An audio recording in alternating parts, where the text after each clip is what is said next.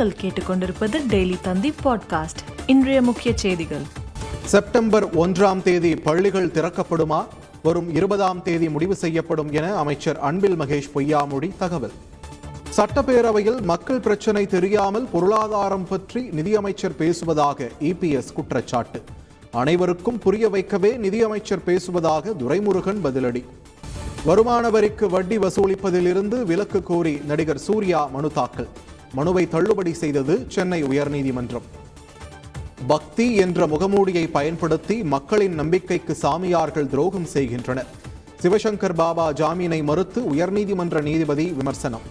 காபூலில் உள்ள இந்திய தூதரகம் மூடப்படவில்லை. உள்ளூர் அதிகாரிகள் வேலை செய்வதாக மத்திய அரசு வட்டாரம் தகவல். தலிபான்களுக்கு ஆதரவாக இயங்கிய பக்கங்கள் முடக்கம். ஃபேஸ்புக் நிறுவனம் அறிவிப்பு. சமூக வலைதளங்களில் தலிபான்களை ஆதரிக்கும் தமிழகத்தைச் சேர்ந்த நபர்கள். விவரங்களை சேகரித்து அனுப்பியது மத்திய உளவுத்துறை. மேலும் செய்திகளுக்கு டெய்லி தந்தி டாட் காமை பாருங்கள்.